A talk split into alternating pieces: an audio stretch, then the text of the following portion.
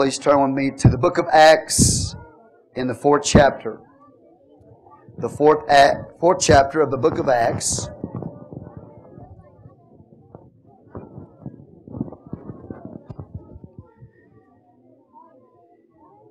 Beginning with, with uh, verse 31.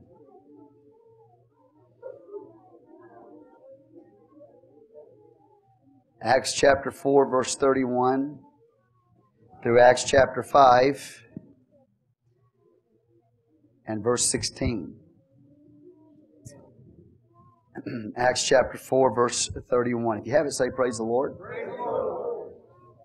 Okay, just follow as I read, please. And when they had prayed, the place was shaken where they were assembled together, and they were all filled with the Holy Ghost, and they spake the word of God with boldness. And the multitude of them that believed were of one heart and of one soul.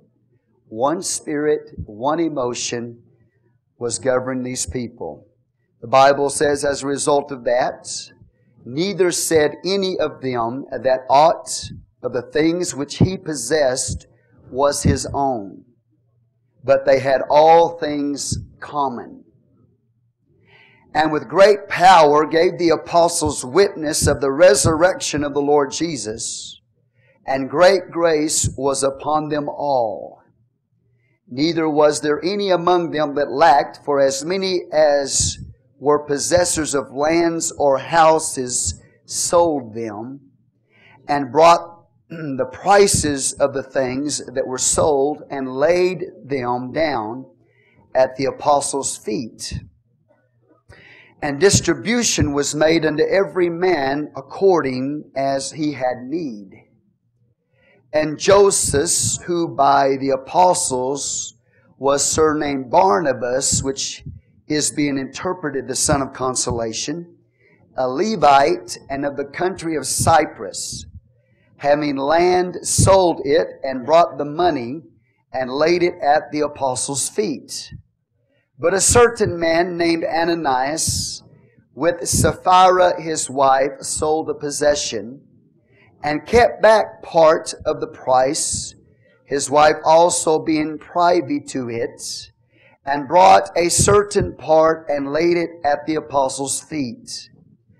But Peter said, Ananias, why hath Satan filled thine heart to lie to the Holy Ghost and to keep back part of the price of the land. Whiles it remained, was it not thine own? And after it was sold, was it not in thine own power? Why hast thou conceived this thing in thine heart? Thou hast not lied unto men, but unto God. And Ananias, hearing these words, fell down and gave up the ghost, and great fear came on all them that heard these things. And the young men arose, wound him up, and carried him out and buried him. And it was about the space of three hours after when his wife, not knowing what was done, came in. And Peter answered unto her, Tell me whether you sold the land for so much. And she said, Yea, for so much. Then Peter said unto her, How is it that you have agreed together to tempt the Spirit of the Lord? Behold, the feet of them which have buried thy husband are at the door, and shall carry thee out. Then fell she down straightway at his feet, and yielded up the ghost. And the young men came in and found her dead, and carrying her forth, buried her by her husband. And great fear came upon all the church, and upon as many as heard these things. And by the hands of the apostles were many signs and wonders wrought among the people. And they were all with one accord in Solomon's porch. And of the rest durst no man join himself to them, but the people magnified them. And believers were the more added to the Lord, multitudes, both men and women, insomuch that they brought forth the sick into the streets and laid them on beds and couches, that at least the shadow of Peter passing by might overshadow some of them. There came also a multitude out of the cities round about unto Jerusalem, bringing sick folks, and them which were vexed with unclean spirits, and they were healed, every one. Let's pray. Father, we come before you today. We thank you for your Spirit. We thank you for your anointing. We thank you, Lord, for your presence in our midst. Lord God, we give you all the glory and the honor for this word today. Speak to us and through us, we pray. In Jesus' name, amen. You may be seated. Praise the Lord. Hallelujah. Please, uh, ushers, if you would help me make sure everybody who is not authorized to be in the back that they are in this service this morning. Okay? Praise the Lord. Look at Acts chapter 2, please, and let's find out what is going on in uh, this time of the early church. If you go to Acts chapter 2, and let's look at verse 44. The Bible says, And all that believed were together and had all things common. Koinonia. Common. When it says they had all things common, koinonia, that means they had a fellowship together. A fellowship, a participation, a contribution, a partnership, a partaking of. And that's what the word means. It means many things. So it says they had all things common. In verse 45, it says, and sold their possessions and goods and parted them to all men as every man had need. So the same thing that's recorded in Acts chapter 4 is recorded in Acts chapter 2 that they sold their possessions and goods and parted them to all men as every man had need. And they continued daily with one accord, say one accord, in the temple, and breaking bread from house to house to eat their meat with gladness and singleness of heart, praising God and have favor with all the people. And the Lord added to the church daily such as should be saved. Let's find out what is going on here. What is the background here? Because what was happening in this early church was something that was very, very rare, and it was something that was very, very temporal. It was not something that was carried on into uh, the church later on in history. It was the gathering together of the people who had been dispersed throughout the world. The dispersion were the Jewish people who had been scattered. When you talk about the dispersion, you're talking about the Jewish dispersion. You're talking about the Jews had been scattered all over the world. So during the Feast of Pentecost, when the Holy Ghost was outpoured, the Bible tells us that there were Jews from all over the world who had come to Jerusalem to observe the Feast of Pentecost. The Holy Ghost was poured out, plunging us into the Messianic kingdom of Jesus Christ, and multitudes of people came into the church. And as a result of that, the dispersed Jews did not want to go back to their homes. They wanted to stay in Jerusalem. I mean, it was exciting.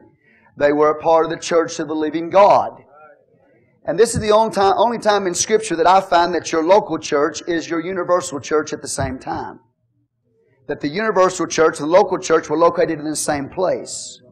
They were located in the city of Jerusalem. So, the dispersion did not want to go back to their lands. So you've got thousands of people here. And at this point, you know, probably 8, 10, 12,000 people have been filled with the Holy Ghost. So, I mean, Jerusalem's not very big, so you've got a beehive of believers in the church. And so it has created a problem. And the problem is, where are all these people going to stay? If they don't want to go back home, uh, where they're from, where are they going to stay? Where are you going to put all these people? Where are they going to sleep? You know, what are they going to eat?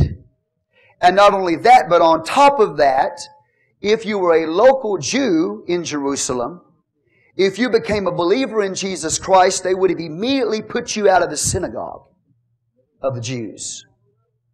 And you would have been disposed of your possessions by your family members. They would have basically stated that you were a dead person because they believed that you, at that time, they would have believed, if they weren't believers in Jesus, that you were following a false God. So they would have put you out of your house, you would have lost your job, you would have been dispossessed and disowned, so therefore you would have been out on the streets, and you would have been starving to death.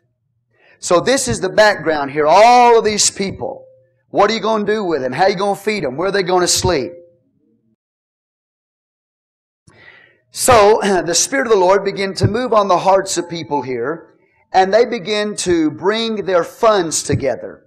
The Bible says they sold their possessions, and they brought the money of those possessions, and they laid it at the apostles' feet, which simply means they put it in the apostles' care to determine who would receive what and how much. They left it to the discretion of the apostles. So they laid it at the apostles' feet. And this is the approach that they took uh, to take care of that immediate crisis that was there in the land. Are y'all with me today? As I said, this was something that was only temporary, and it was only um, for the crisis at hand. It wasn't something that was carried on. In fact, the tense, the tense of the text, when you read the tense of the text, it, it basically is saying what they used to do. So it wasn't something that was to be carried on. And I will say this also that I do not believe that the apostles were mistaken when these people were bringing this substance, these offerings, voluntarily from their heart and giving them to the apostles to distribute the funds. I do not believe that, that uh, the apostles were in mistake here. I do not believe that the early church was out of the will of God here. I'm just telling you that it was only a temporary thing for that moment in time. It was never carried on any further. And for sure, it was not a man-made socialism. And for sure, it was not a man-made communism. That is not biblical. In fact, God was so careful about and so wanted people to have their own possession, to have their own land, and to have their own houses, that in the Old Testament, He set up a time called the year of Jubilee, that if you had to sell property in order to pay debt, that in the year of Jubilee, the 50th year, your possessions would be returned back to you. So it is God's will for you to have your own property, to have your own possessions, to have your own home. That isn't something that is important to God. Socialism and communism is not supported in the Bible. Either political socialism or Religious so- socialism is not supported in the Bible. Are you with me today? So anytime you have a government system trying to impose its will to take from the rich to give to the poor, or trying to have the churches pre, or the ministers preach to the churches telling them to support socialism or communism, then you have something that is in a violation to the Word of God. This occurrence here, where they had all things common, was not, again, a man-made socialism. This was coming from a heart of love. These people were filled with the Spirit of God, and this was an expression and an outflow of their love for each other and for the community of believers. It was only temporary. It ended with the persecution of Saul. It was not carried on any further after that. During the days of the persecution of Saul, the Bible tells us what happened, that these people who were trying to stay in Jerusalem ended up going throughout the world to preach the gospel. That was the immediate plans of God anyway, is that this gospel be preached to the whole world, that the church would not stay in Jerusalem there and just wait and keep what they've got. The will of God was for them to go throughout the world to preach the gospel. And it took the persecution of Saul to get them out of Jerusalem. And so the persecution of Saul brought an end to this communal type living and setup that they entered into. So it was only a temporary thing. Are y'all with me right now? Do you understand what I'm trying to explain to you? Can you imagine a communistic leader going to the Word of God and saying that we have support from the Bible for our communistic belief. Are you hearing me today? You need to catch what I'm telling you because we live in an hour that you need to hear this. Okay? God did not uh, support Stalin. He did not support communism. He didn't support socialism. This again was something that was coming from the hearts of the people. It was voluntary. It wasn't compulsory. It wasn't, they, even the leadership of the church. The Bible doesn't tell us that they told the church, you have to sell your house. The apostles didn't look at that congregation and said, you have to sell your land. They didn't look at that congregation and say, you have to sell your property. They didn't tell that congregation, after you sold your land and your property, you must bring it all to the church. The apostles never said that. This was an outflow of love and expression and possibly uh, the apostles say, you know, it would be good if we helped these people who are in need here. Some of them are starving. They've been put out of their houses. Maybe that was their approach. If you would like to give. The point is, it was completely voluntary. It was not compulsory. It wasn't put on them. It wasn't forced on them. It wasn't required for them to be in the fellowship. For them to sell everything they got and give it to the church. Okay? So I've got to get that taken care of. And now later on in history, well, they will try it once again. After the persecution of Saul, they try it again in the time of the Thessalonians. They're all waiting around for the coming of the Lord in that chapter, in that book of Thessalonians. And they think that they've missed the rapture of the church, you know, etc. And so anyway, to make a long story short, uh, some of them thinking that the Lord is going to come soon or whatever, and then some of them thought they had missed the rapture of the church. The ones who thought the Lord was coming soon began to quit working. Well, Jesus is coming soon, so why keep working? Okay? We'll just uh, rely upon the church to take care of us. You know, why keep working? If Jesus is to come back, let's put on our white garments and let's go sit on the top of our houses and let's wait for the Lord to come and, and let's don't work anymore. And Paul had to correct that. Do you understand? So if you go to Second uh, Thessalonians chapter 3, this was a problem that the Thessalonican church picked up later. And as I said, there's it's perfectly appropriate and perfectly powerful for you to be led by God, led by the Spirit of the Lord, to help those in the body of Christ, amen, in a charitable way. Nothing wrong with that. But it must be led by the Spirit of God. And we are often led by the Spirit of God to help people in situations, okay, in this. So we know what that's all about. But I'm talking about trying to set up a communal system for the church. Let me tell you something. That would not be easy to do. Some of you, some of us can't get along and we only see each other a couple times a week. Much less trying to live with each other. You understand what I'm trying to tell you? So there were problems, not, not necessarily with their charity and not necessarily with, uh, with the spirit that was driving it or motivating it, okay? There were problems that came out of that because of people. And we're going to see those problems. But 2 Thessalonians chapter 3, let's go over there. And let's see here, the Bible says in what uh, Paul said. The Bible says in verse 10 of, of uh, 2 Thessalonians chapter 3,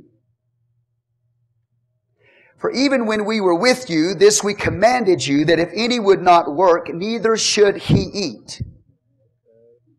For we hear that there are some which walk among you disorderly, working not at all, but are busybodies. Now them that are such, we command and exhort by our Lord Jesus Christ, that with quietness they work and eat their own bread. So he straightens this out. The apostle Paul straightens this out because evidently, according to the word of God, people were quitting their jobs and they were busybodies. They were looking for somebody else to take care of them. So Paul commanded them to get a job and go to work. So this idea where you have a socialistic program or uh, socialism where you take from one and give to another, you know, was not something that was carried on. It was only temporary. Amen. Because of the present crisis they were in. Say hallelujah. And it was a powerful thing. And it was of the Spirit for a moment in time. But they were staying in Jerusalem, not spreading the gospel, which was not correct. And the Apostle Paul's persecution gets them out and breaks that whole system out up. So do you see where I'm going here? It was not a man-made socialism. uh, it was something that was coming from the hearts of the people. Say praise the Lord. And it was powerful. It was powerful. It was a good thing. Okay? So let's go to chapter 4 then. And we have the reference here again, giving you the background of the crisis, why this was going on. It was never something that was set up in the Bible for us to try to do. Okay? Say amen. Let's look in, then again, the fourth chapter in verse 32. It said, And the multitude of them that believed were of one heart and one soul. Praise God. We've already found out this church was a church of one accord. They had one heart and one soul. They had one spirit and they had one emotion. Okay? They were united together, body, soul, and spirit, which was normal for a Christian. And also, it would be normal for a Christian, not only in that, that time, but in this time, to know that everything you have belongs to God. That's normal Christianity. That if any time God said to you, sell your land and give it to me. At any time God said, sell your house and give it to me. That's a different story. Because it is normal Christianity to understand that everything you have is at His disposal because you know everything He has is at yours. Did you catch that? That's normal Christianity.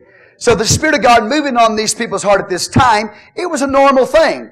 If God said to them, not, it wasn't the leadership that was saying it, it was if God said it to them. And so it was a normal thing. This was normal Christianity. It's still normal Christianity today to know that everything you and I have is God's. It belongs to God. Say amen. Say normal Christianity. So the Bible says in verse 32, and the multitude of them that believed were of one heart, one soul. So there's unity in this body. And the Bible says, neither said any of them that ought the things which he possessed was his own, but they had all things common. Say common. Koinonia. At this time, it's an abbreviated form, koine. But it's rooted the same thing, koinonia. Distribution, contribution, participation, partnership, fellowship, distribution. Are y'all with me? That's what that word means. So they had it all common. Now, so at this time in the early church, they were saying, well, what's mine is yours. Okay? What's yours is mine. Had everything common, right? All right? So we got the background here. And the Bible says in verse 33, and with great power gave the apostles witness of the resurrection of the Lord Jesus, and great grace was upon them all. So there's great power in the church to witness concerning the resurrected Christ. And then the Bible says great grace was upon them all. Well, you can see this because of their love for each other and their desire to care for each other and their desire to help each other. This was a grace of the Spirit. Okay? It was coming from love. Say hallelujah. The Bible says then, Neither was there any among them that lacked, for as many as were possessors of lands, of houses, sold them, and brought the prices of the things that were sold. So clearly there was a need here, and the need was being taken care of by the body, by the church. Say praise the Lord. But again, this was never, never, never set up so that people could become irresponsible in their life. God's plan has never been to bring you into the church and leave you a dependent. It is not God's will for you to be dependent. You with me right now? It is God's will for you to get in the church, and you may have needs when you first get in the church, but after a while, you ought to get on your own feet. You ought to be like that man that was by the gate beautiful, was asking for alms and got legs so he could stand on his own feet. Peter, uh, you know, Peter says, Peter John said, silver and gold have I none, but says I have, give I thee in the name of Jesus Christ of Nazareth, rise up and walk. What? You with me? He couldn't give him the gold and silver that he wanted, so what he did, is he gave him a miracle. Jesus healed that man. Now he could go out and make a living for himself. That's the will of God, is so that when you come in the church, you don't become more dependent. At some point, you get on your own feet, and you can be responsible with your life as the Apostle Paul commanded those who were just, you know, busybodies to go to work and get a job. Say, praise the Lord, church. Uh, you know this, so I don't have to really get real heavy on this, do I, with you today? Or do I? I mean, you understand, don't you? Okay. Quiet this morning. Maybe some of you don't like what I'm saying. Okay. It's all right. The Bible says, so anyway, verse 34, neither was there any among them that lacked, for as many as were possessors of lands and houses sold them and brought the prices of things that were sold and laid them down at the apostles' feet. So they trusted the apostles to dis- distribute as the need arose to distribute according to their discernment and trusted them with it. Hallelujah. So we don't have any problem. We got unity here of the body. We got unity of the people in the church. We got uh, people in the church who trust the apostles that are there, and the apostles have given no reason why they shouldn't be trusted. Okay. So the Bible said they laid them down at the apostles' feet, and distribution was made unto every man according as he had need. Now you've seen that happen before in this church the Spirit of God will move in here sometime and say, uh, receive an offering for so and so, for brother or sister, right? And we do that as the Lord leads us. So it's important that we be led by the Lord. We believe in that and we thank God for that. And some of you, many of you have been blessed this way. So the Bible goes on and says at this time, as they're bringing the contributions and laying them at the apostles' feet, verse 36, a man by the name of Joseph, his name in the Greek, or transliteration the Greek, is Joseph. The Bible says Joseph, who by the apostle was surnamed Barnabas. In parentheses, which being interpreted means the son of consolation or the son of comfort. It's kind of hard though to find. Now that, that's the parentheses, okay, explanation.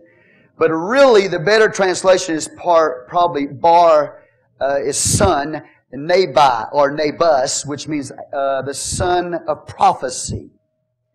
This man, when he spoke, spoke with a prophetic anointing on his life. And of course, when he spoke as a son of prophecy, then he also was a son of consolation. He would bring comfort and uh, exhortation to the body of Christ. And all through the Word of God, when you see in the book of Acts Barnabas, he's always helping somebody. He's always encouraging somebody. If it wasn't for the apostle, uh, for Barnabas, there would be no apostle Paul. You with me? We'll see that as we go through the Word of God. So he was a great, great man. And the Bible says uh, this Joseph, who by apostles was surnamed Barnabas, which we interpreted the son of consolation, more literal, the son of prophecy. He's a Levite. Say a Levite. And a Levite had the potential to be trained to be a priest in the temple. Now, what I want you to see is this that a Levite owned land, he possessed land. And the second thing I want you to see is that when they brought the offering, they brought it to the apostles' feet. They did not bring it to the old temple, nor did they bring it to the old priesthood. Because now God has a new temple and they're bringing it to this new ministry. You hear what I'm telling you, which would have been completely unheard of in Old Testament theology. Because in Old Testament theology, you were to bring your tithes and offerings to the temple. But we see here in the Word of God, we see them bringing their tithe, their offering, not the tithe here, the offering, a voluntary offering, to the apostles at a new house, not the temple. They're completely bypassing that. Say amen. Say you're in the new covenant now. It's a new house. It's a new ministry. You're in a new covenant. It's a new priesthood. Jesus is a priest after the order of Melchizedek. So, whoa, this would be completely unheard of in Old Testament days. You understand what I'm trying to show you here? Okay? Little, just trying to bring the little things out to you. So he's a Levite, and he's from the country of Cyprus. Cyprus. Having land, sold it, and brought it the money, and laid it at the apostles' feet. So now this man, Joseph, the son of consolation, we'll just stick with what the Bible says here. He sells his property over there in Cyprus. And he brings this money from the property that he sold, which was his own possession, and he lays it at the apostles' feet. And evidently it must have been substantial. it must have been very large. It must have really got your attention. Did you see what Barnabas gave in church yesterday? Well, that wasn't his motive. His motive wasn't, you know, so he could be seen, but it was known. It was a, it was notable. It was known. The apostles knew it. The church knew that he sold that land. The church knew that he brought that offering and laid it at the apostles' feet. The church knew it. And the apostle knew that he had given. And they knew that he had sold the land. And evidently, I don't know if they knew the dollar amount, but they knew it was substantial. Because it even got recognition in the Word of God. God recognized what this man had done. God recorded it in the Bible that he had sold that land. God himself recorded that this man brought this money from that selling to the apostles' feet. So there's nothing wrong with necessarily knowing that somebody's done something in the kingdom of God like this. It's recorded in the Word of God, Holy Scripture. His motive wasn't to be seen though. His motive wasn't to be recognized, but it came with his commitment to God. It was noticed. It was not, a notable thing. And so, people noticed.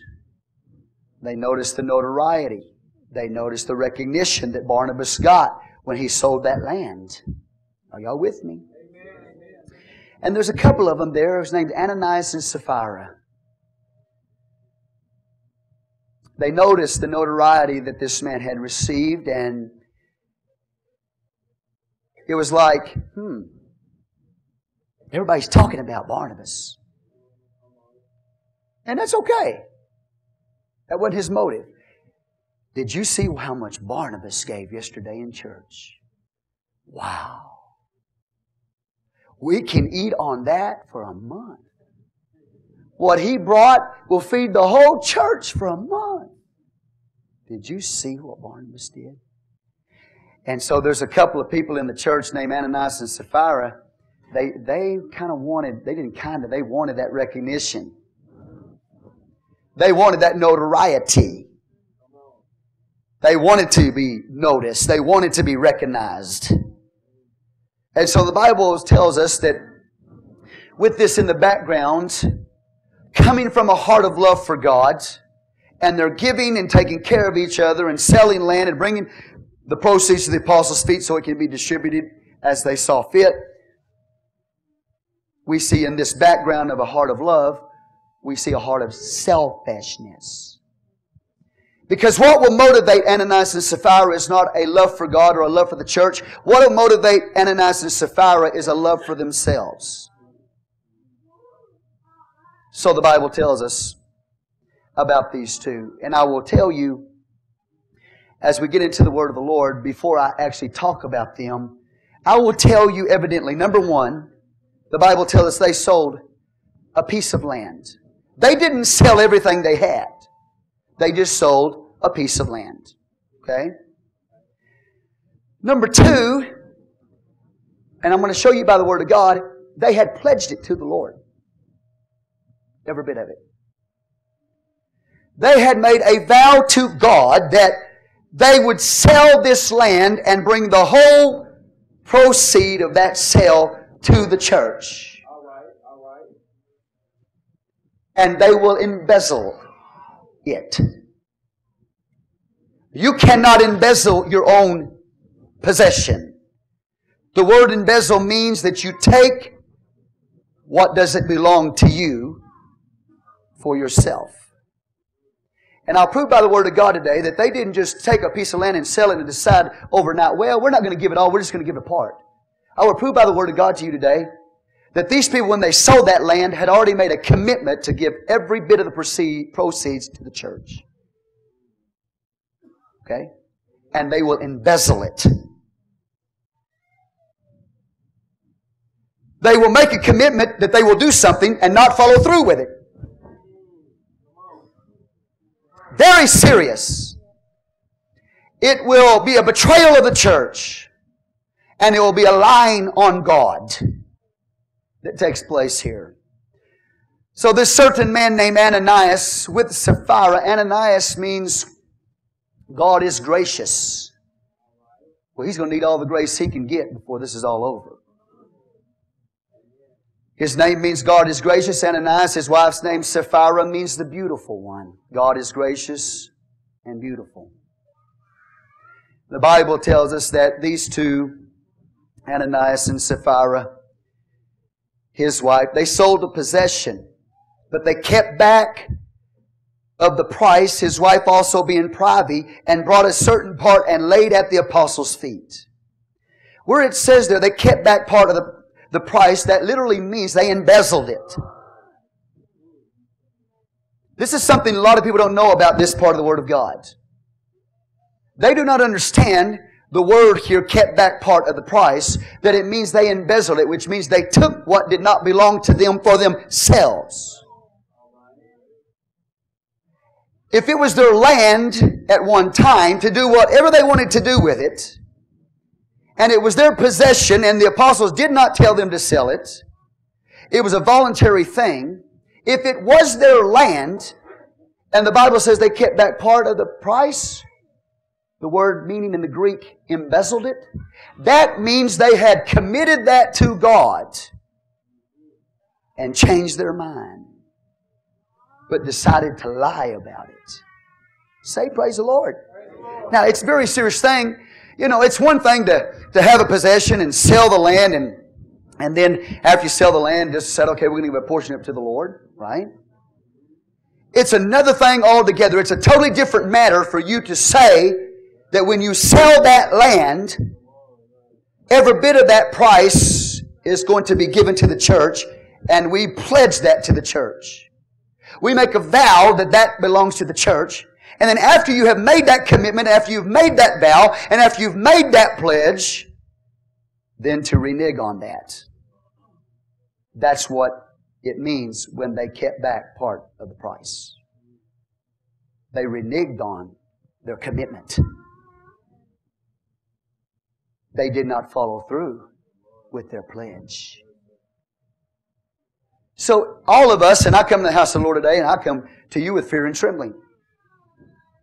Because once you make a commitment or a vow to God that you're going to do something, you pledge something to the Lord, and if you try to hold on to it and it doesn't belong to you, especially when it pertains to the church, you're an embezzler.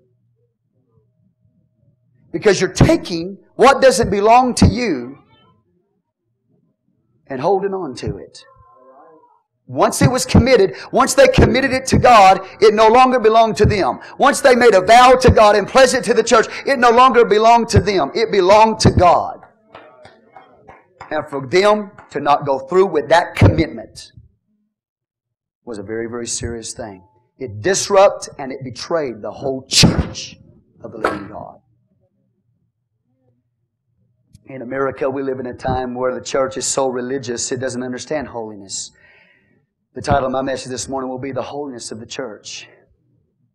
The Holiness of the Church. We live in a time today where people are so religious that they think they can just make a commitment or a pledge or a vow to God and not keep it, no problem. Just because you didn't drop over dead doesn't mean you didn't deserve to. You held on to something that belonged to God, and you didn't follow through with that commitment. Just because you didn't drop dead doesn't mean you didn't deserve to. Say praise the Lord. This is the Bible. This is New Testament, by the way. The New Testament church. So he kept, they kept that part, and Ananias and Sapphira, they had got together after they sold the property, you know, uh, they talked it over, and well, you know what we're going to do? We're just going to appear like we're going to put on a mask. Because we want everybody to recognize us. We want everybody to see us. You know, we want the notoriety that uh, Barnabas got. We want the recognition that Barnabas got. Okay? And the spirit behind them is the spirit of Phariseeism. The Pharisees, when they gave, they gave to be seen. They gave to be recognized. When they dropped their monies, their money, there in the temple precincts, the trumpets would sound loud and you would hear the money hit the bottom of the, of the offering plates and it'd make a lot of noise if you gave a whole lot, you know. And the whole thing was about how much noise you could make depending on how much you gave. And the trumpet sounded loud depending on how much you gave. The louder, the more you gave, the louder the trumpet.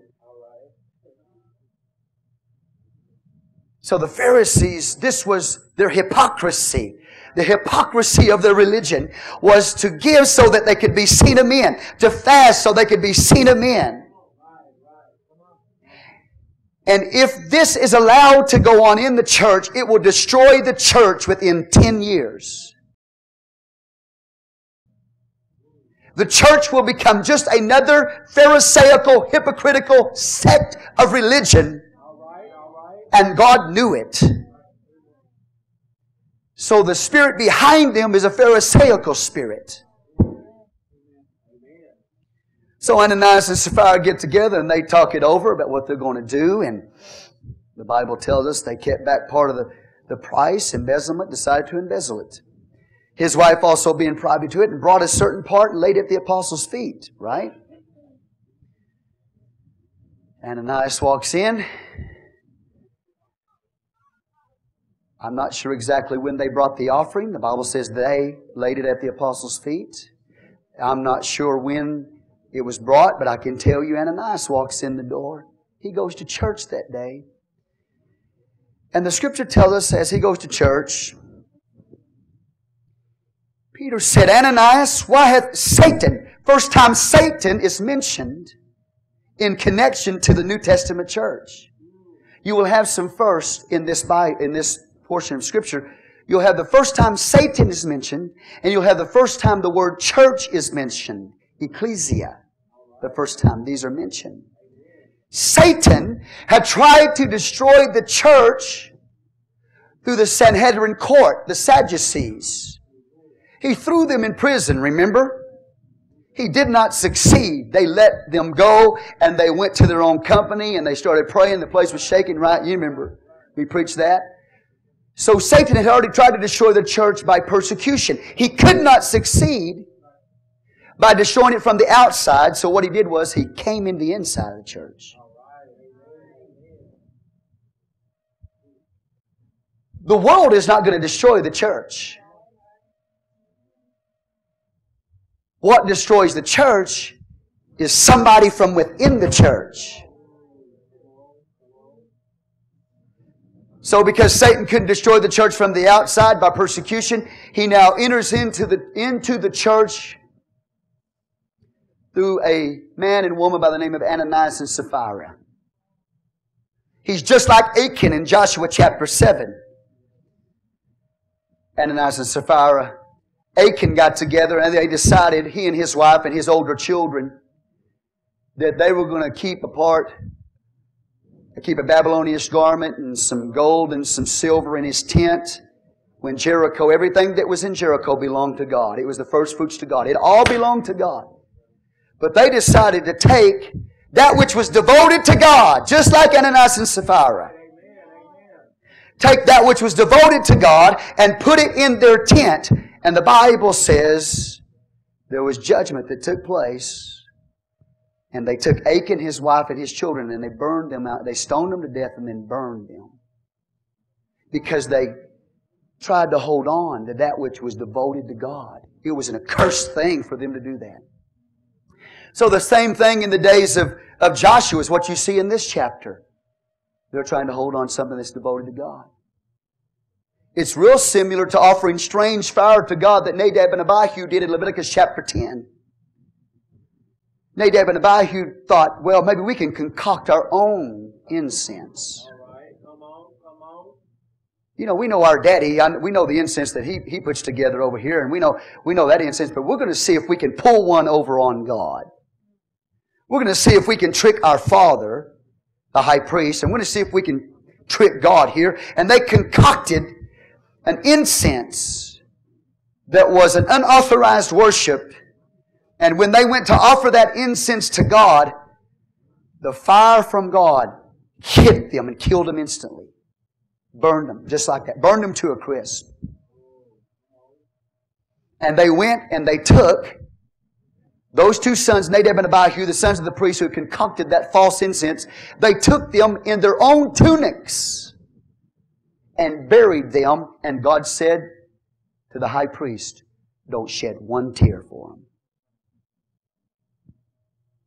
They offered strange fire to me. They offered an unauthorized worship to me.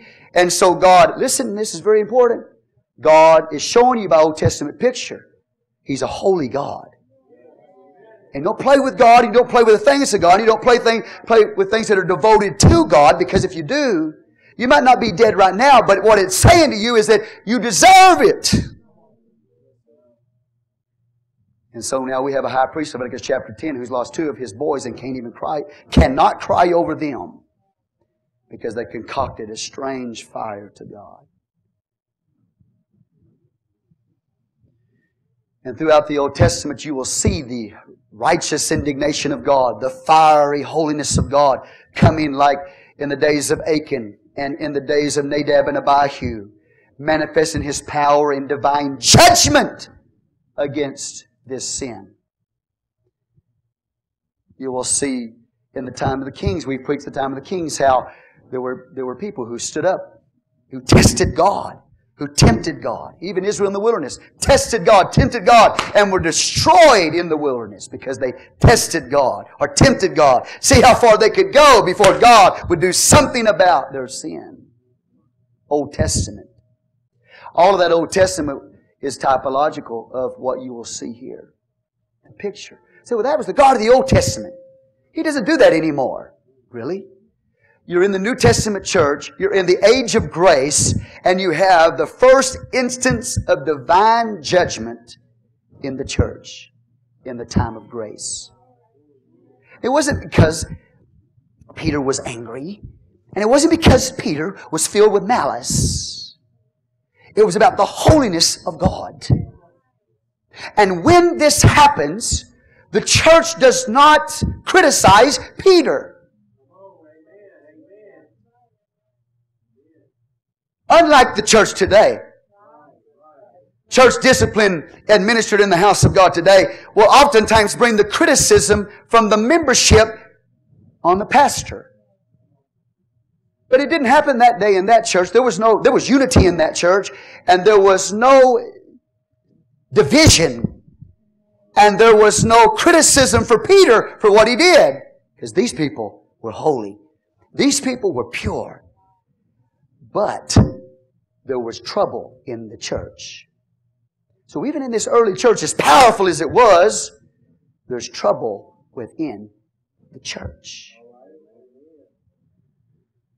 So the Bible tells us this man and wife got together and they talked it over and they decided, you know, hey, you know that commitment we made, that pledge to God that we made, we're not going to go through with that. We'll just we'll act like we did. We'll put on the mask that we did. We'll we'll play the hypocrite I want to tell you this. Listen very carefully to me, church. I love you with all my heart. Jesus said this to the religious hypocrites of his day. He said, The harlots enter into the kingdom before you do. That doesn't mean that they can continue in harlotry. But the harlots would repent of their sin and come to the kingdom. You know, what I'm trying to show you is that oftentimes Jesus, when he was dealing with sin in relationship to the world, you know, he didn't just kill these people in the world that were in sin. He said they're going to come in the kingdom of God before you do because you're religious hypocrites. They will know their need of me. But watch this. The wrath of God, where does it fall? It falls. The judgment of God begins at the house of God. 1 Peter 4. It says the judgment of God must begin at the house of God. That's where his judgment begins. At the house of God. Where did he pour out his anger? Where did his, where was his wrath seen? Was it on the harlot in the world? No. It was on the hypocrites that were in the church.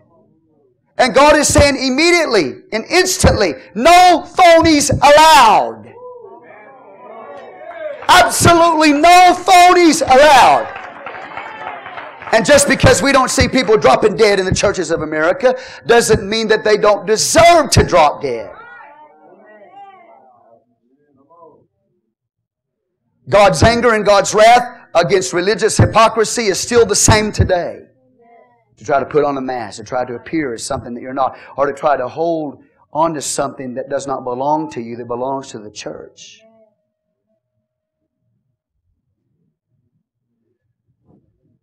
That which is devoted. Okay, look at it. So Ananias comes in. Why hath Satan you see, up to this point, we've, we've talked about the church, how the church is full of the Spirit of God and, and how they have one, they've got one heart and one soul, you know, and they've got, they're in one accord. There's unity in the house. The power and the grace of God is on them all. And then all of a sudden, we have Satan going to church.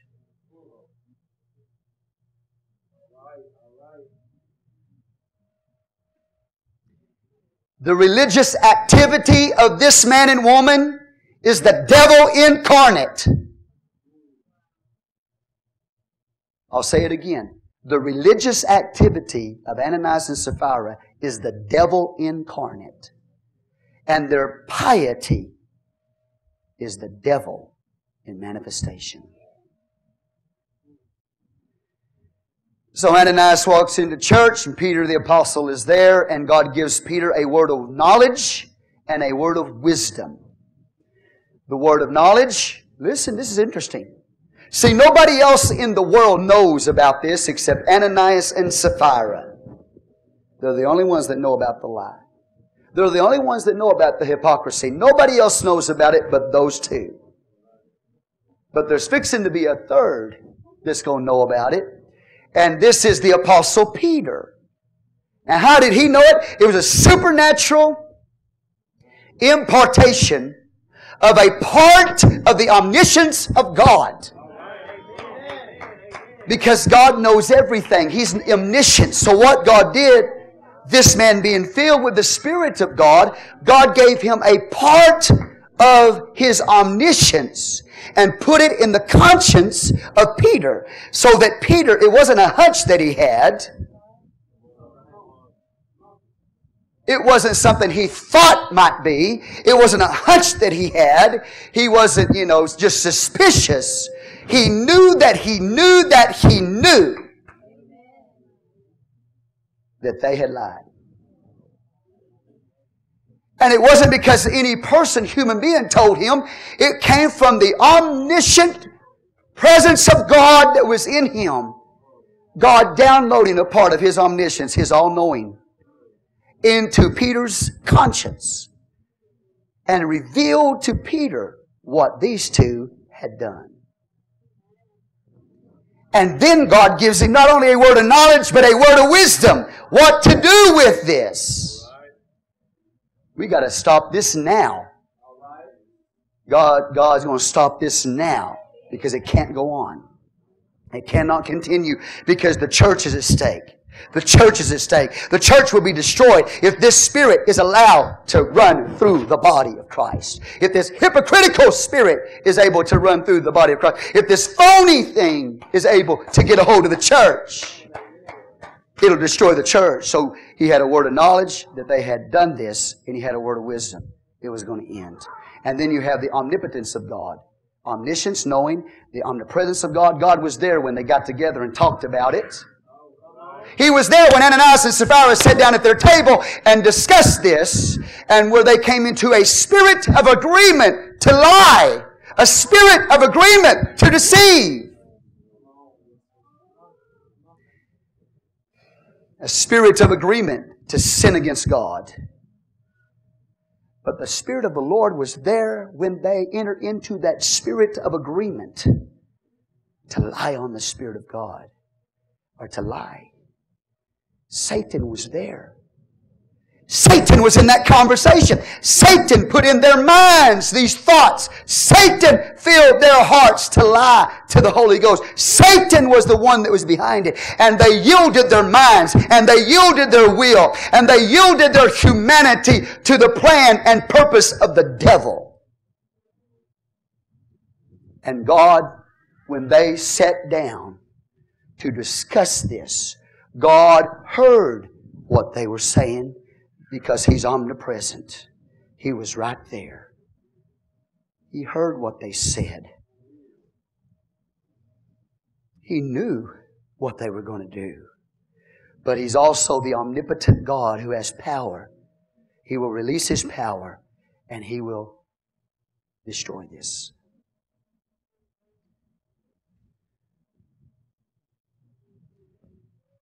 So when the man comes in, Ananias by name, he's not somebody that's in the world coming to visit church, the church. This man is a believer who has yielded himself to the devil. This man is a believer who's yielded his mind to the devil. This man, with the agreement of his wife, has decided to betray the church and deny the Spirit of God. And when he walks into church, Peter looks at him and says, with a word of knowledge, and why hath Satan filled thine heart to lie to the Holy Ghost? When you betrayed the church of the living God, you lied to the Holy Ghost. You need to catch this. See, there's a lot of people who think they can treat the church however they want to treat the church, but it doesn't, it doesn't have anything to do with God. What this passage will show you is the way you treat the church is the way you treat God.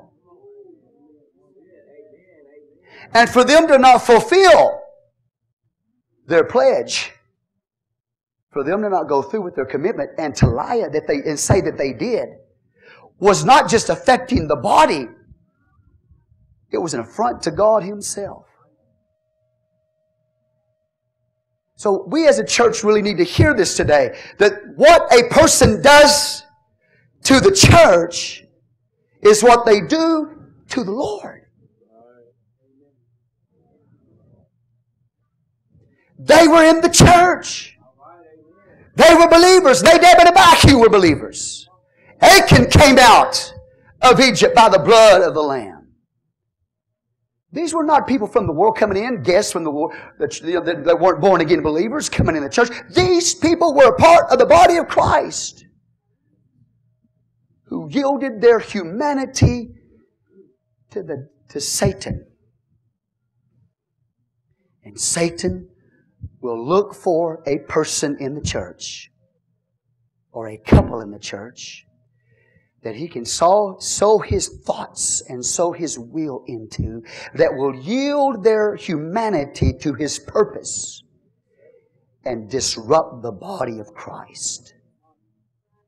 And just because they got somebody agreeing with them, and just because they got somebody supporting them, does not mean they're right with God. What they have is the spirit of agreement to lie the spirit of agreement to disrupt the body. And in doing that, touching God. Because you cannot separate God from His body. Why hath Satan filled thine heart to lie to the Holy Ghost? You know right then, shock must have got a hold of that man. How could you know that, Peter? Well, he knew God was in the man then. I said, He knew God was in the man then. He says, Satan, Satan has filled your heart.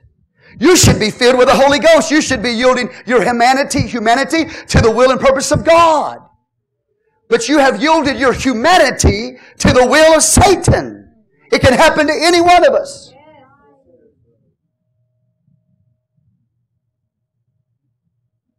You've lied to the Holy Ghost and kept back part of the price of the land.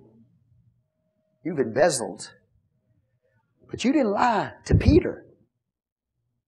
Only you lied to God.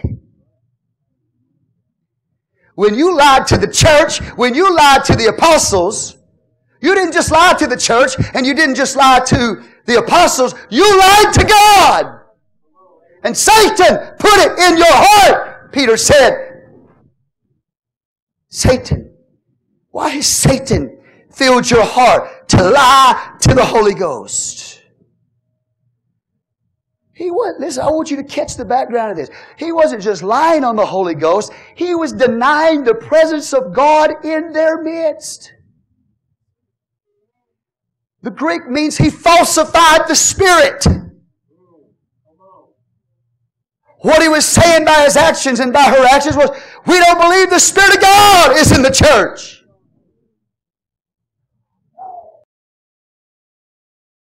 When they said, we don't believe the Spirit of God is in the church, when they lied to the Holy Ghost, they falsified the Spirit. When they said that, that was an affront to God Almighty.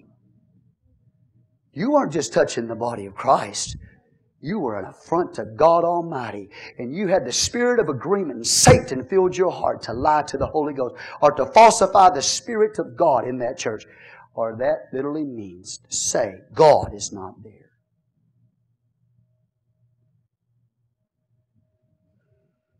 The Bible says, as soon as this word comes out of the mouth of Peter,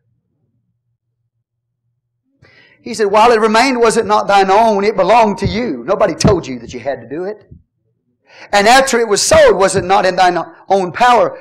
Why hast thou conceived this thing in thine heart? Thou hast not lied to men, but unto God. Why have you conceived this in your heart? He said, It was your land, it was your possession. Do whatever you wanted to do with it.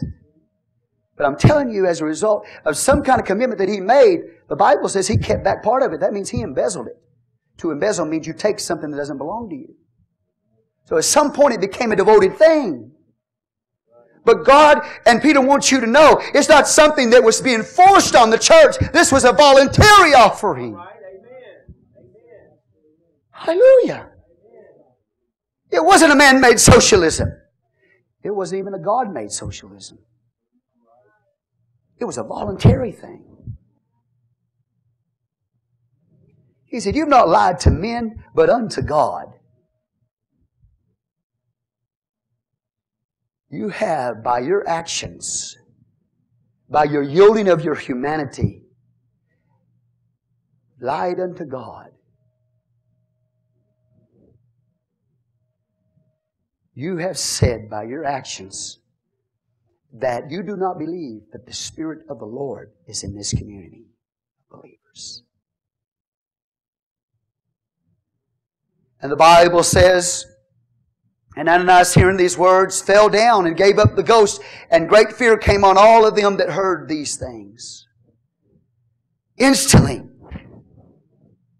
Isn't the church, isn't the church a place of redemption? Isn't the church a place of restoration? Where is this man's opportunity to repent and be redeemed? Where is this man's opportunity to be restored in fellowship? None given. Boom, he's dead. And it didn't happen because Peter cursed him. And it didn't happen because Peter killed him. God, listen to me. The Spirit of God, by a word of knowledge and a word of wisdom, He told Peter what was going on.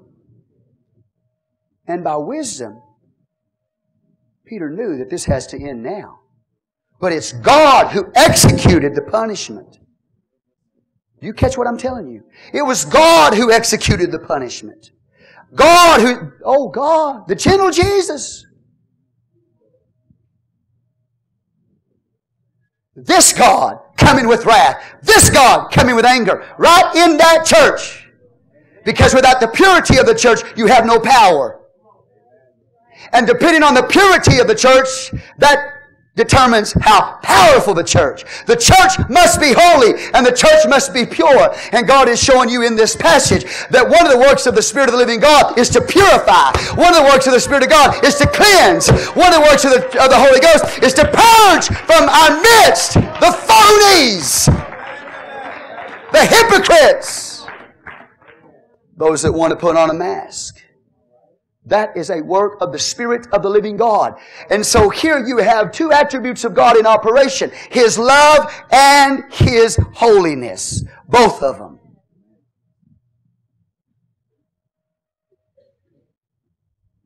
It wasn't because Peter was a murderer.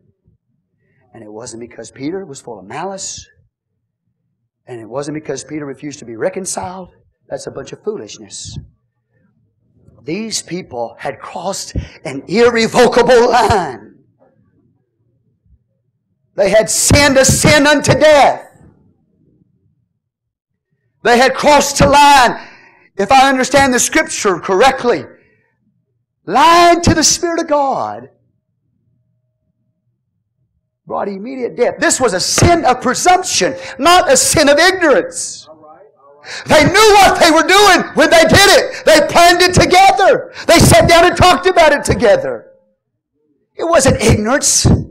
It was a sin of presumption. And there was no forgiveness of sin for the sin of presumption. They knew what they were doing. There was no ignorance with it. And so they had crossed the line.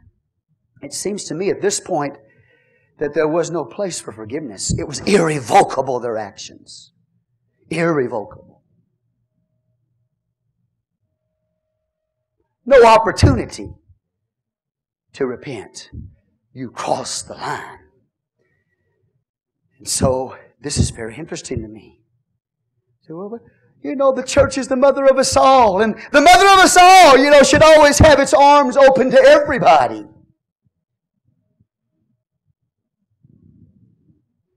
The church is not just the mother of us all with its arms open wide. The church is a holy church. In Isaiah 33, here's what the Lord said.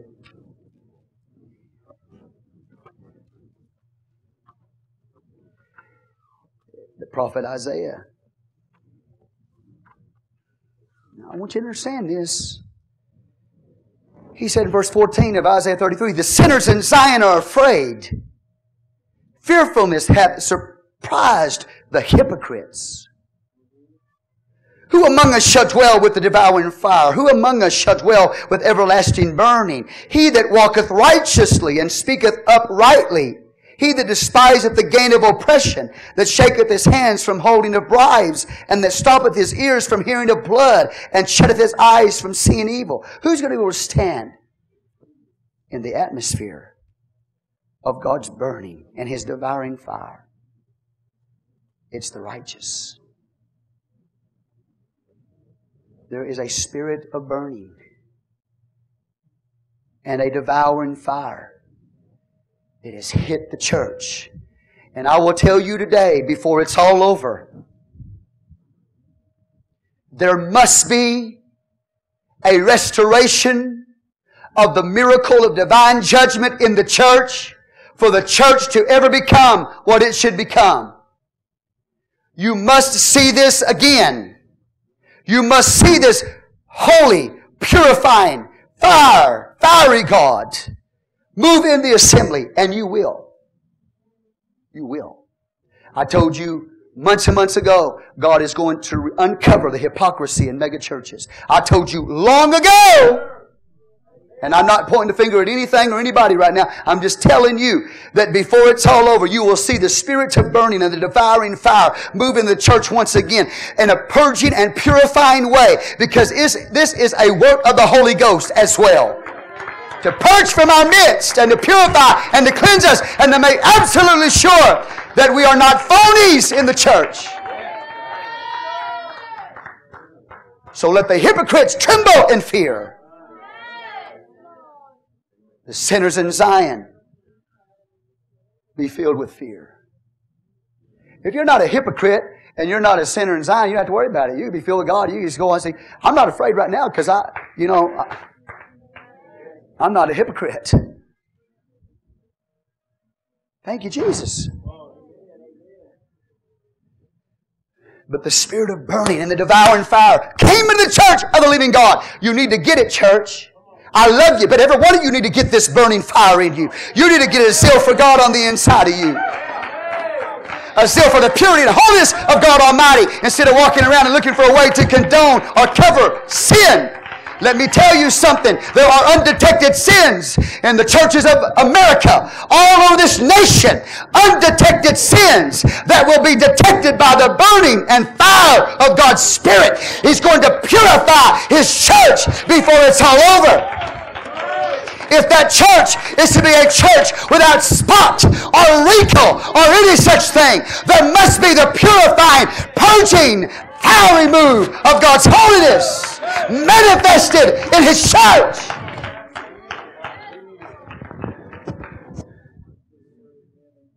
The zeal of the Lord will perform this.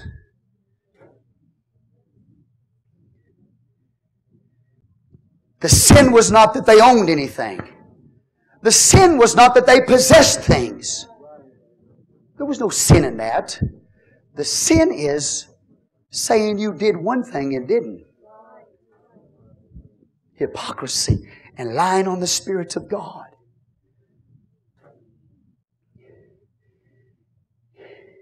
And the grace of God, hearing these words, fell down. Ananias fell down. His name meant grace of God. Let me tell you something. He had plenty of grace. The Holy Ghost began to deal with, the Holy Ghost dealt with him and his wife. The Spirit of God dealt with him and this wife. When Satan was getting to his humanity, when they were in the spirit of agreement to deceive, the Holy Ghost was dealing with him. The Holy Ghost was talking to them. You know. You didn't do it ignorantly. You know. You sinned against God and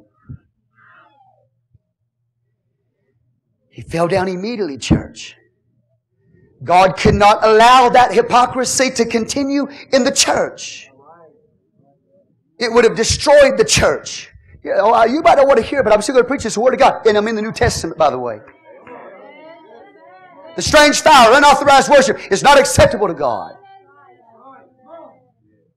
And I'm just telling you today, can you imagine right now if God stepped into every church of America and did in every church in America what He did on that day? How many people would fall, drop dead right there? Undetected sin in their life. How many? Oh, it would put a lot of churches completely out of business because those hypocrites in the church are paying their the payments, and it put those churches out of business if that were to happen. So the wholeness of the church, the purity of the church, the power of the church. And when this happened, brothers and sisters, it was not to show you the weakness of that church.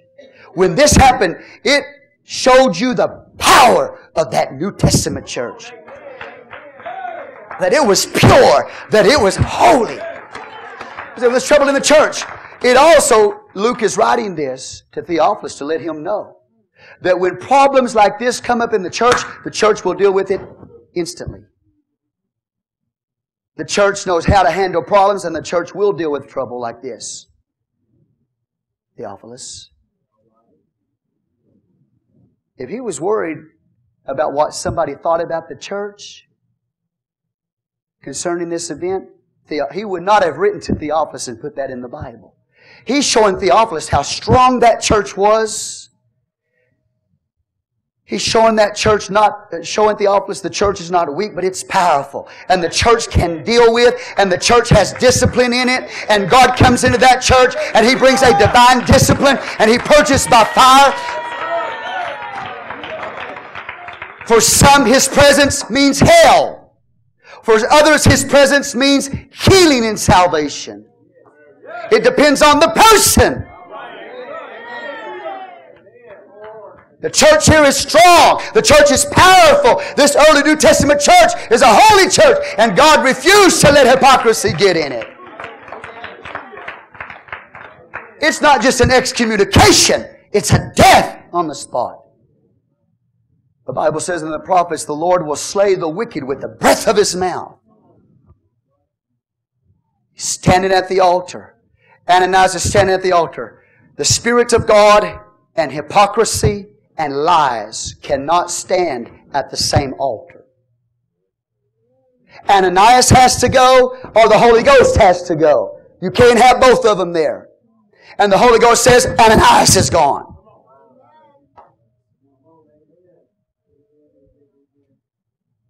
How many people to the church today go and stand and they're full of lies and full of deceit? And they stand there speaking in tongues. The Lord is saying, at the altar of God, the hypocrite, the, the liar, cannot stand in the same place as the Holy Ghost.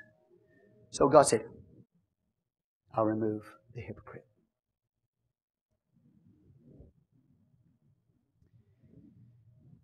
The Bible says, Great fear came on all of them that heard these things. They heard what had happened in the service. They were afraid, church. I would be too. They were afraid. Listen, it wasn't just reverential awe of God. It was that, but it was much more than that. They were afraid for their lives. And they'd reiterate to you that Peter didn't call a curse down on the man, that Peter didn't kill the man. He delivered the word of God, and God executed the man.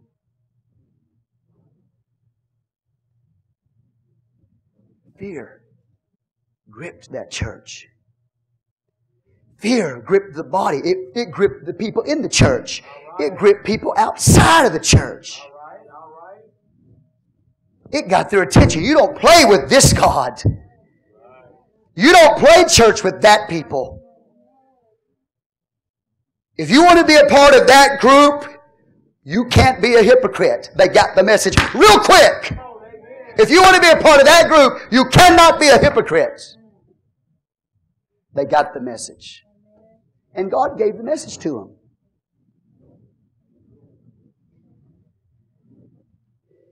Great fear came on all them that heard these things, and the young men arose, wound him up, and carried him out and buried him.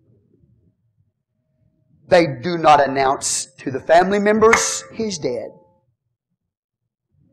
They don't even tell his wife he's dead. They don't invite the wife to the funeral because there was no funeral. This is what happens to a person in the church who's a hypocrite, who's been cursed by God. Deuteronomy says that a person who has the curse of God come upon them must be buried the same day of their death. And I'm not telling you today that in that culture they didn't bury everybody the same day, but I'm telling you though that the fact that they got this man up, wrapped him up, and took him and threw him in a hole the same day is a fulfillment of Deuteronomy passage that you have to bury the cursed man the same day. No funeral for this kind.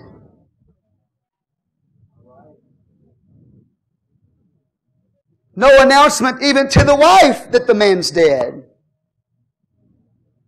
Don't call in the relatives for the service.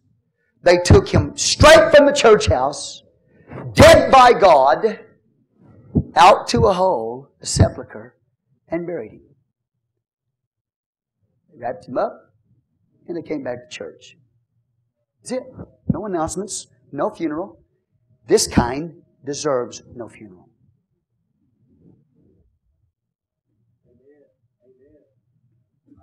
About three hours later, Sapphira, she's probably getting a little nervous. My husband went to church and it's been three hours and where is he? What's happened to him? I better go check on my husband. Husband. I'm worried about him. Well, I would say this, you know, it's not a good thing to be three hours late to church. They must have been Pentecostals. Uh, Three hours have gone by, and Sapphira makes her way to the church house. This will show you the equality of women with men in the church. Not in the area of authority, but in the area of responsibility. She should have looked at the man and said, I have no part of this. I do not agree with you. But she was privy to it and she agreed together with him. It was a spirit of agreement. Three hours after her husband's dead in the grave. She doesn't know it. She goes to church and nobody in church has told her what's happened. She doesn't know what's happened. The Bible tells us that. Nobody knows except Peter and the guys who just buried the husband and God. And the scripture says, three hours after when his wife, not knowing what was done, came in. Didn't know what was, what was done. Didn't know her husband was dead. Man. What happened to your husband? He went to church today and he, he died. God killed him. I wonder how many people have died prematurely that unless you had discernment from God, you would not have known that there was sin in that life that brought it about.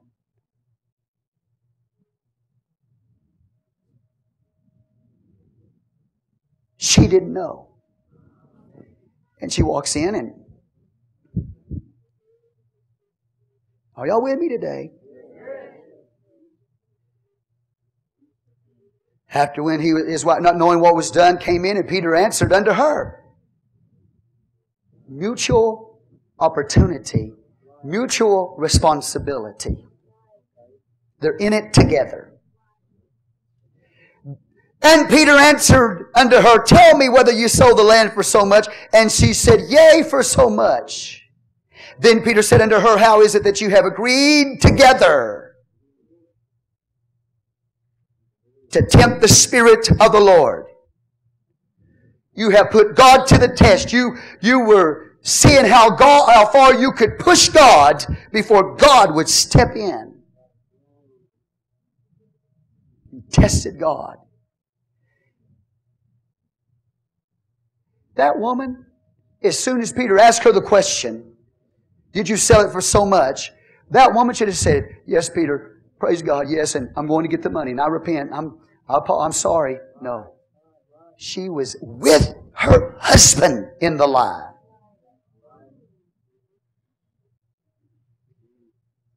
Now she lies.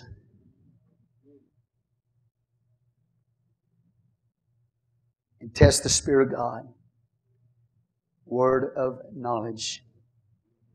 How is it that you've agreed together to tempt the Spirit of the Lord? Behold, the feet of them which have buried thy husband are at the door and shall carry thee out.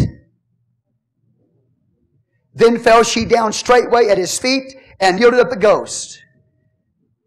Joseph had brought his contribution and laid it at the apostles' feet.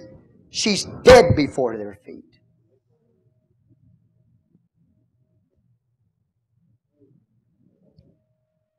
He doesn't call down the curse. He doesn't call down the death. God executes it, but He says it this way. He said, The feet of them that buried your husband are at the door and shall carry you out. And as soon as he said it, those young men make their way back to church. She falls down dead. He pronounced the judgment but he did not execute the judgment. God did. And so now we have Ananias and Sapphira, the grace of God and the beautiful one, who lived together, slept together, ate together, went to church together, died together, was buried together, and if they went to hell, went to hell together.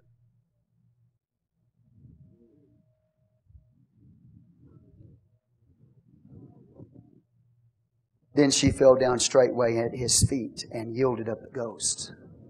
And the young men came in and found her dead and carrying her forth, buried her by her husband. Literally, it literally means they buried them face to face.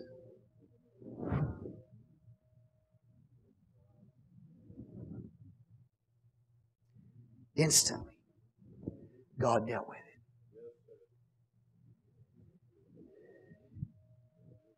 The spirit of burning and the devouring fire is in the church of the living God. His presence, friend, that was bringing healing and unity and powerful victory and salvation in the church, that same presence of God brought death in the church. I repeat myself. The presence of God to, many will mean hell. And the presence of God for others will mean salvation. It's still the presence of God. Be careful about the spirit of hypocrisy. Be careful about yielding your mind, your will, and your emotions to Satan. He wants to use anybody he can to destroy the church. Be careful about yielding to the spirit of agreement.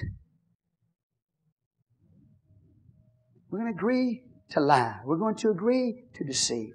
We're going to agree to sin. The spirit of agreement.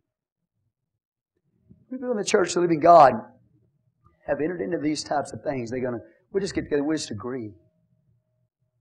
God's not in that church. You lie on the Holy Ghost. You lied on the Spirit of God. You know God's in that church.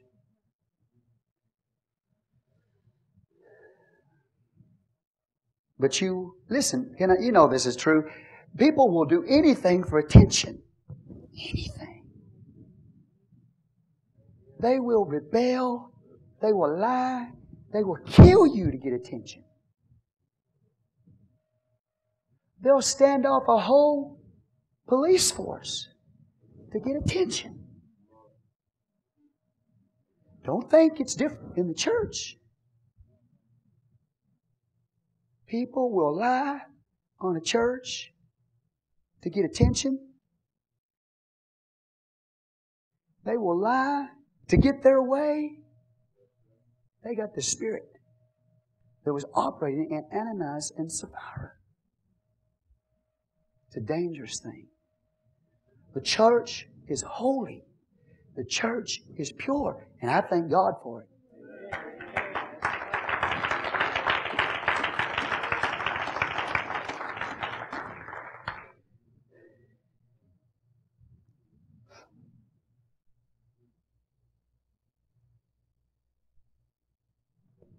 Have we ever, any of us ever, been a hypocrite?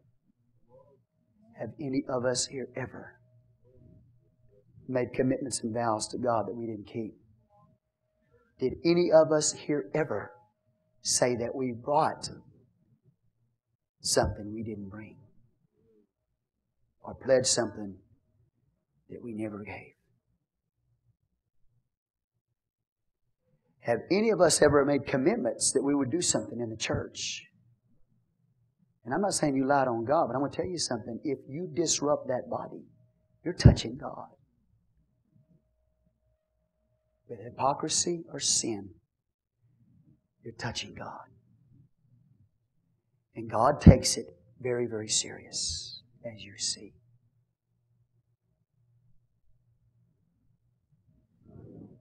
Well, I said I'd do it, but nobody's going to miss it.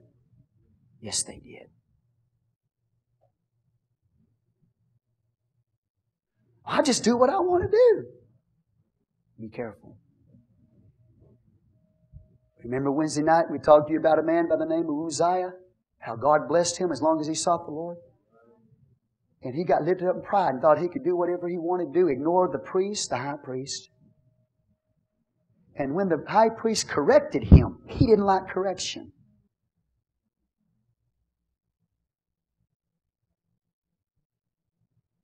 And Josephus said he's ready to kill him. Uzziah was ready to kill the high priest. Ignored the high priest. Ignored the word of God. I was ready to kill him because he confronted him. And the Bible says leprosy hit him in the forehead. It was already in his heart. An unauthorized worship. What did he think? Well, I'm the king. I can do whatever I want to do. I don't have to. Yeah, you better be careful. God hates sin. If you condone sin, if you agree with it, you are in big trouble. You better seek God. And you better ask God to forgive you for condoning sin or agreeing with sin. I don't care what level it is. Because God is holy and His church must be holy and His church must be pure.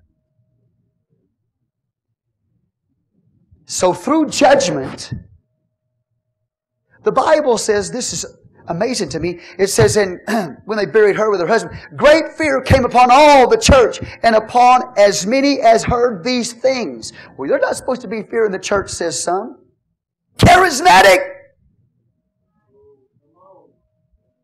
You shouldn't preach fear. You shouldn't preach judgment. Charismatic.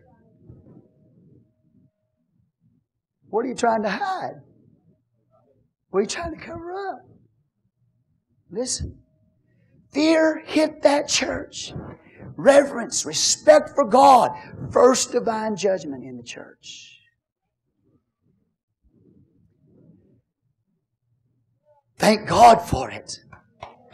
I, listen, I love you guys. I love y'all. I thank God for you. Because you're learning to walk reverence, with reverence. You're learning to walk with respect for the things of God. Amen? This was not a fear of man. This was not a fear of Satan. This was a fear of God. Well, that pastor scares me. It is not a fear of man. It is not a fear of Satan. It's a fear of God that you must have. When the fear hit the church, you think they were afraid of the devil? They had respect for the apostles, but they, listen, they feared God. I'm not afraid of the devil. I'm not afraid of man. I get around some that make me feel very uneasy. And I'm giving it space because I don't know what I'm feeling. Why am I feeling like I'm feeling? I give it space to repent. Okay? Or me to change. Me to change, and not, you're not thinking right. But I am not. I tell you, at times I'm concerned, at times I'm, you know, worried in a biblical sense. But I'm not afraid of you, and I'm not afraid of the devil. But I fear God. And you shouldn't fear men, and you shouldn't fear the devil, but you better fear God Almighty. You better fear God Almighty. And you better know that God is in His church. If you say God's not there, you lie. You lie to God. You, you falsify the Spirit. How many of y'all fear the Lord? You know, the, the longer I live, the longer I walk with God, the longer I pastor, the longer, the more fear of God I've got. Uh, yeah, He's a God of love. Love was there. He's a holy God too. Holiness was there. How many understand the action of the Holy Ghost is to purify, to purge, to cleanse the church of the phonies? I don't want to be a phony, do you? So I fear God.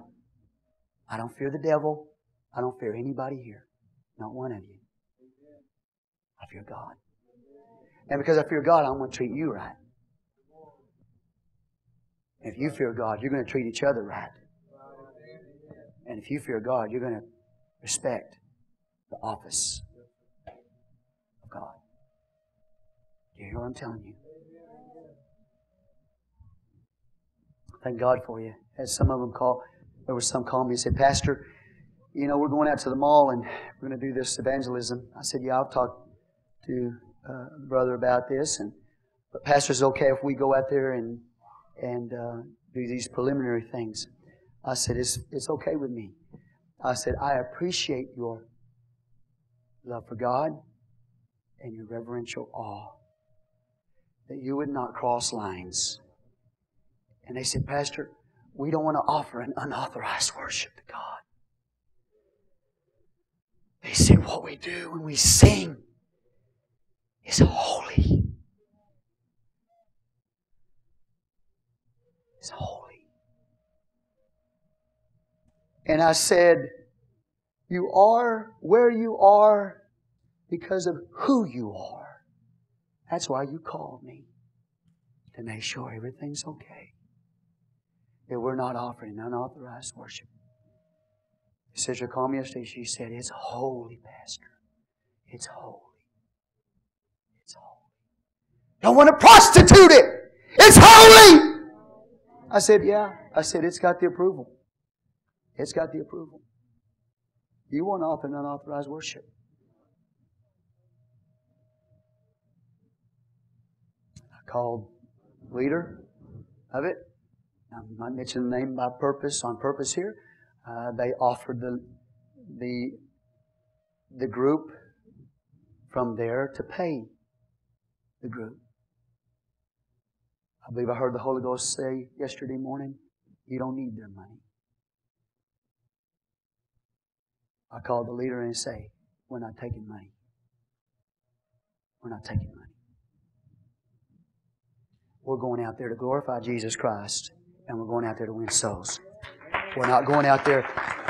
We're not going out there to prostitute the gifting of God. We don't need the world's money. We don't need the world's money. We've never asked the world. We've been on television for months and months and months. Hardly supported by the house, specifically. But we've never asked money on television, for money on television, for the television ministry. Not one time. We don't try to sell anything on the television ministry.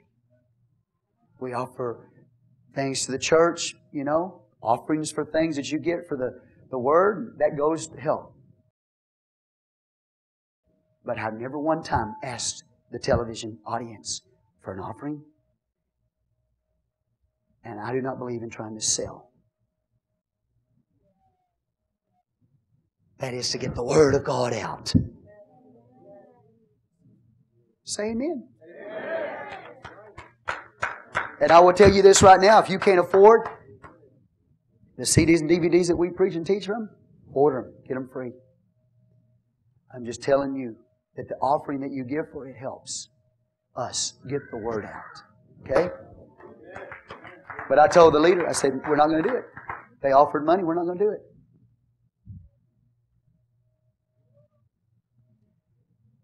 See, money, the, the love of money is the root of all evil. Not money, not having things, not having houses or property. That's not the problem. The love of money is the root of all evil. The spirit that got a hold of Judas was on Ananias and Sapphira. The spirit that was on Cain was on them. We can worship God however I want to worship God, said Cain. I'll bring the offering I want to bring, said Cain. God said, you have been rejected. That is the problem with the world today, is trying to come to God another way than the way God says to come to Him. Ananias if I try to come to God another way. God said, Nope. Cain, nope. Judas, you can't come to God any way you want to come to God. And I want to tell you something, friend. If I can learn one thing from this, I can learn this. that no man alive is worth dying and going to hell over. No man. You cannot agree with your lying husband. Sapphira agreed with her lying husband. She said, said No, I'm not agreeing with you on that. That's not God. There's no man worth dying going to hell, and there's no woman worth dying going to hell. I'm almost done. I know somebody getting rigor mortis.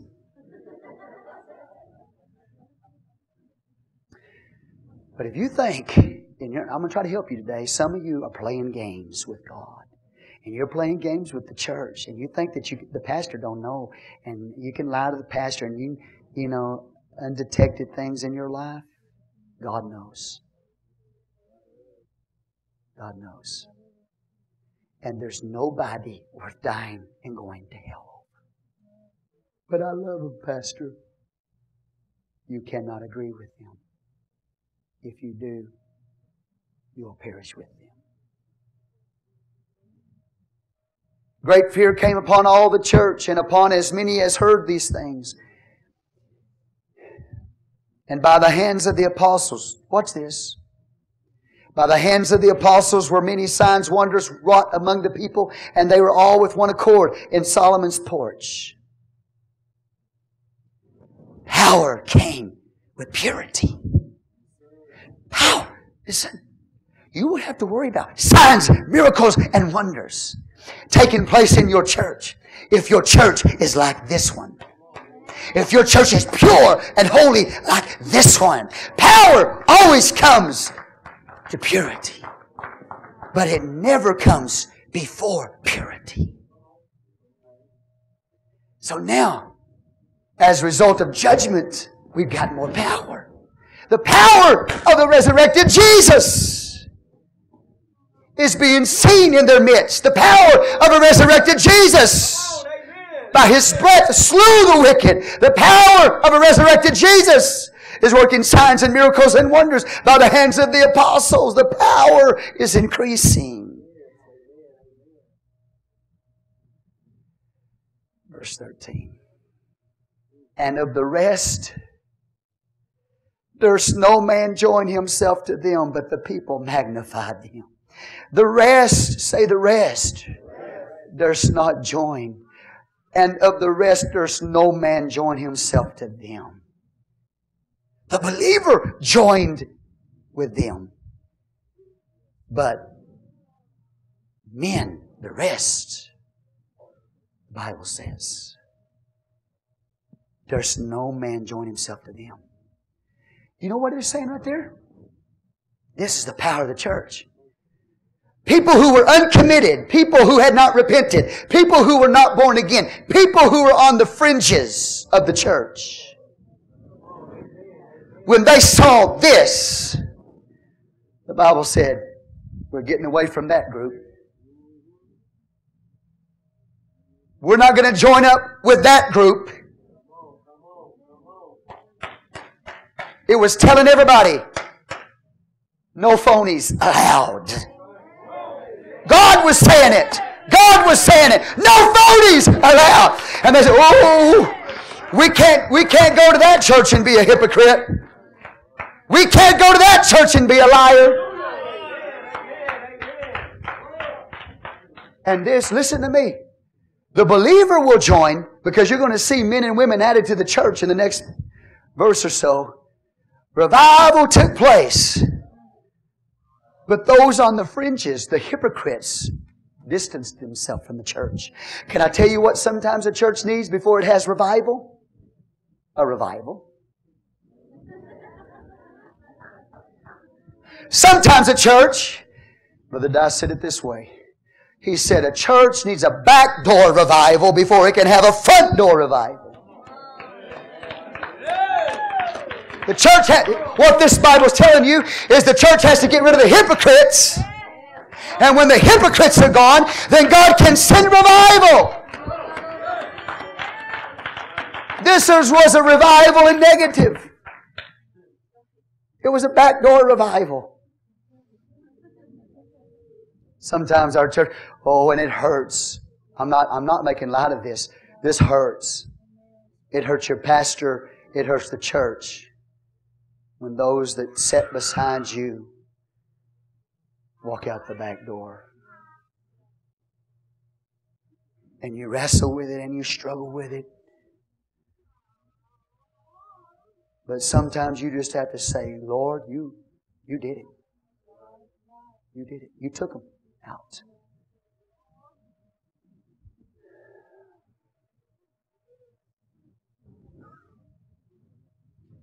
How many additions have you had in the church lately? No additions, just some blessed attract- uh, subtractions.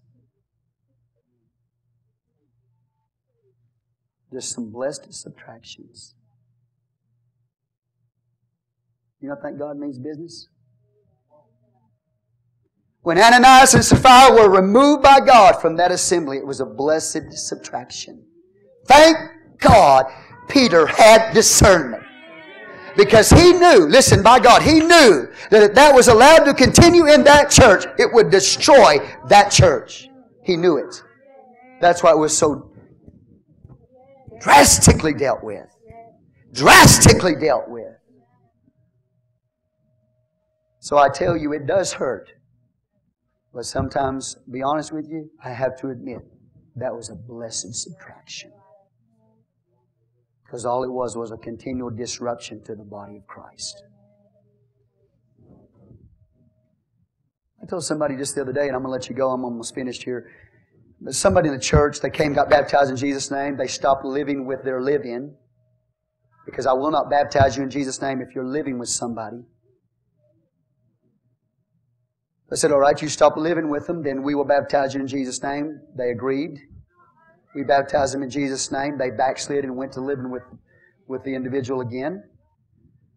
And a sister in the church started having Bible study with them again. And the word of the Lord came to me in the middle of the night. You tell them they're a dog return. They're like I not don't tell them they're a dog, but tell them they're like a dog returning to their vomit. And the pig to its wallowing in the mire. You're going back to your old lifestyle. And I said, You are not welcome back in the church until you repent. Because I'm not going to preach to you for three years and try to get you to repent. So repent of your fornication. Repent of your adultery. Repent of your living situation. I will not preach to you for three years and try to get you to do that. When you do that, you're welcome back.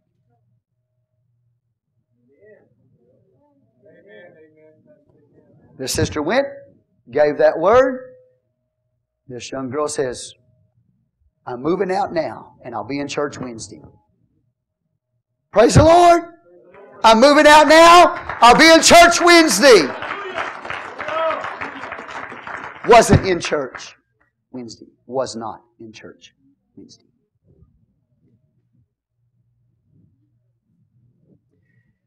No man joined themselves to this church, only the believer. Thank God. Hallelujah. See, as I let you go, I thank God for a church that's on fire, for a church that's holy, for a church that's pure. We are a church that loves people. We want people to be saved. But it's God's way. God's way. I said God's way. It's going to be God's way. You make up your mind today. It's going to be God's way. I tell you as your pastor in this church, it will be God's way. If it's not God's way in your life, then you are not going to be here. We will give you space to repent. You understand? And I thank God for a church that's pure and holy and on fire for God and full of love. Because that kind of church will keep the hypocrites away. Thank God the hypocrites don't come here. Ooh, I don't go to that church. They scare me. That pastor, me. He scares me. The way he looks, you know.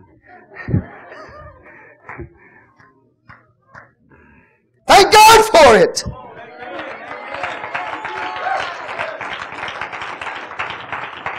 We don't want the hypocrite to join the church.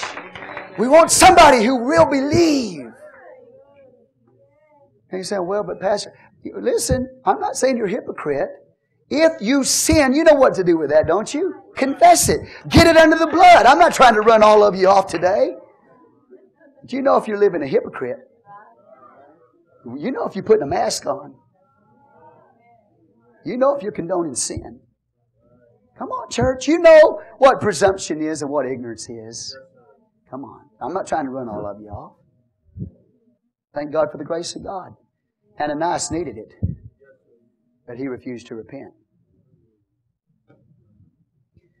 So you understand what he says, and of the rest there's no man joined himself to them, but the people magnified him. Look at this. Hallelujah. There's no division in the church. Amen. Amen. It's a distancing of the hypocrites from the church. That shows you the power of the church, the strength of the church. But the Bible says the people magnified it. There was no division in that church.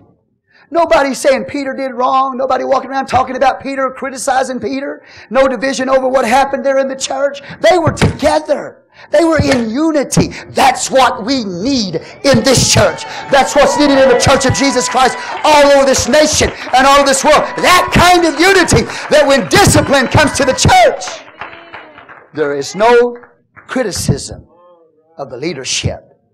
And there's no, none of your psychological ideologies and philosophies. You say, well, Pastor just angry. He's just mad all the time. Better pray for Pastor. Well, I do get angry sometimes. I do.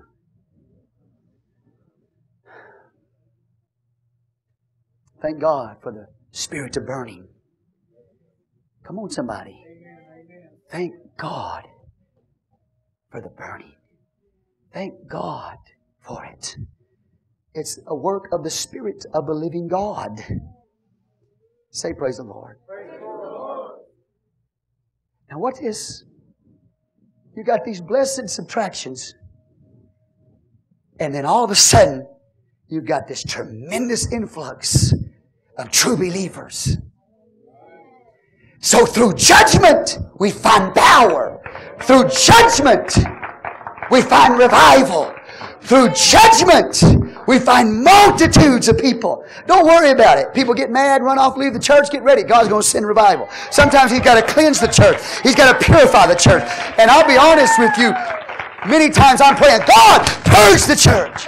God, purify the church. Because I know that with as long as that hypocrisy resides in the church, it will dam up the flow of revival. You want the church to stay pure? You want to stay pure in your life? Don't let the de- devil dam the flow. Don't let the world dam up the flow. Don't let your sin nature dam up the flow. Because as long as there's flow, the water stays pure. I'll tell you what happens. Are y'all here with me right now? You let the devil step in and dam up the flow in your life by carnality, by the world. Are y'all here? Or, or the flesh. You will lose your purity because when you've got a stagnant water in you, that's where the sediments begin and the impurities begin to set up in you. Keep the water flowing. Don't let it ever dam it up. Don't let anybody, nobody's worth dying and going to hell over. Listen to me, church. Nobody's worth dying and going to hell over. Well, my, my husband didn't believe it that way. What about you?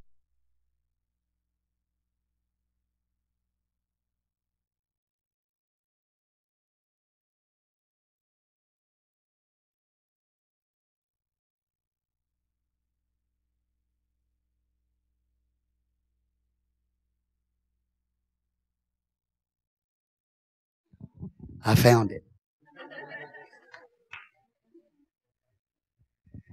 But look at the awesome results. And believers were more added to the Lord, multitudes both of men and women. And if they were added to the Lord, they were added to the church. Believers. Praise God. In so much that they brought forth the sick into the streets and laid them on beds and couches and that the least the shadow of Peter passing by might overshadow some of them. Just like the Spirit of God overshadowed the Virgin Mary and she was with child. Now we got the Spirit of the living God overshadowing people and they're healed in their body of physical sickness and they're healed in their mind of oppressing demonic spirits. In that culture, they believed in the influence of a man. A good man would, would influence you in a good way. So a good man walked down the street. I'm almost done, I promise. Walked down the street, a good man, his shadow. They couldn't wait to get the sick in the shadow of that good man. The influence hit their life. Or if you was a bad man, they saw you walking down the street, they ran from you. They got the kids away from you.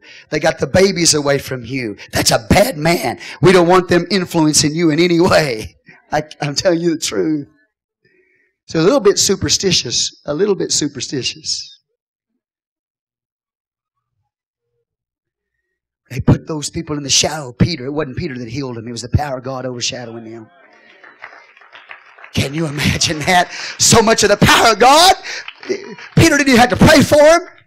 Peter didn't have to lay hands on him. Just his shadow influence, man. God was so powerful in that man. The shadow put him in the shadow and, and they were healed. Demonic spirits inside of them coming out, delivered from unclean spirits delivered in their physical body and delivered in their mental, in their minds. The power of God. How many of y'all want the signs, miracles, and wonders, and you want the power and the influence like that? Then there has to be the holiness and the purity in the church that was in this church. I preached to you this morning the title of the message, The Holiness of the Church. That's why we have to have it. Praise the Lord. And get ready for signs, miracles, and wonders to break out all around you. In Jesus' awesome name. Hallelujah. Hallelujah. I'm going to stop there. I've had a wonderful time this morning because I delivered God's word to you and I ask the Lord's blessing to rest upon you. Father, in your awesome name, I thank you for this assembly. I thank you for this church. I thank you for these people.